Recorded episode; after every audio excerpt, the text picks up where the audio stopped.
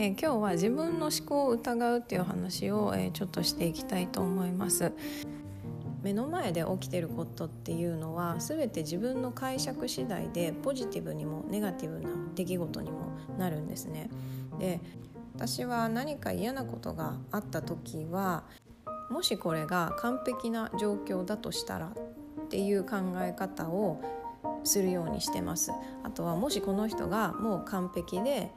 どこも変える必要がないんだとしたらっていう風な見方を、えー、するようにしてます。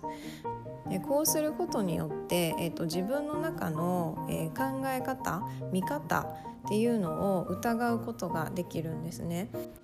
でいろんなとこで言ってるんですけれども、えっと、人のせいとか、えー、状況のせいとか環境のせいにしているうちは、えー、自分と向き合えないので現実って変えられないんですけれどももし今起きてる全てが完璧だとしたらっていう考え方をすると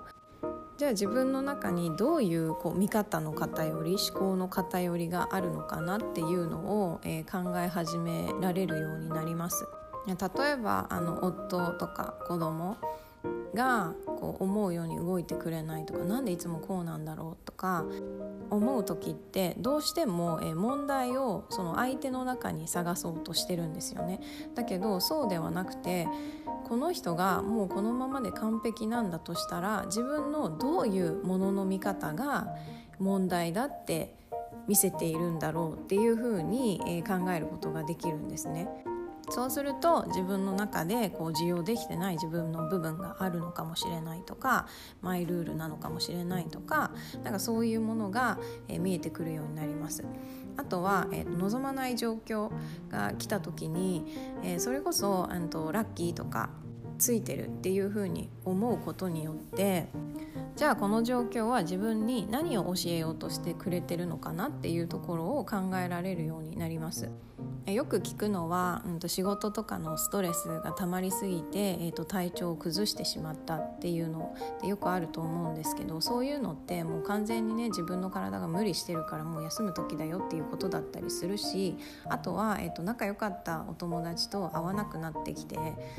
ギクシャクし始めたっていうのも一見ちょっと悲しいね出来事なんですけれどもでも違う目線で見たらもうちょっとステージ感が変わってきたので次に行きましょうっていうことかもしれないですよね。そういうふうに悪い状況を、えネガティブに捉えるのではなくて、え全ては学びなのでじゃあこの状況が起こるべくして起こっていて、え完璧な状況なのだとしたら自分は何を学ぶべきなんだろうっていう風な見方をするとちょっと見え方が変わってくるんじゃないかなって思います。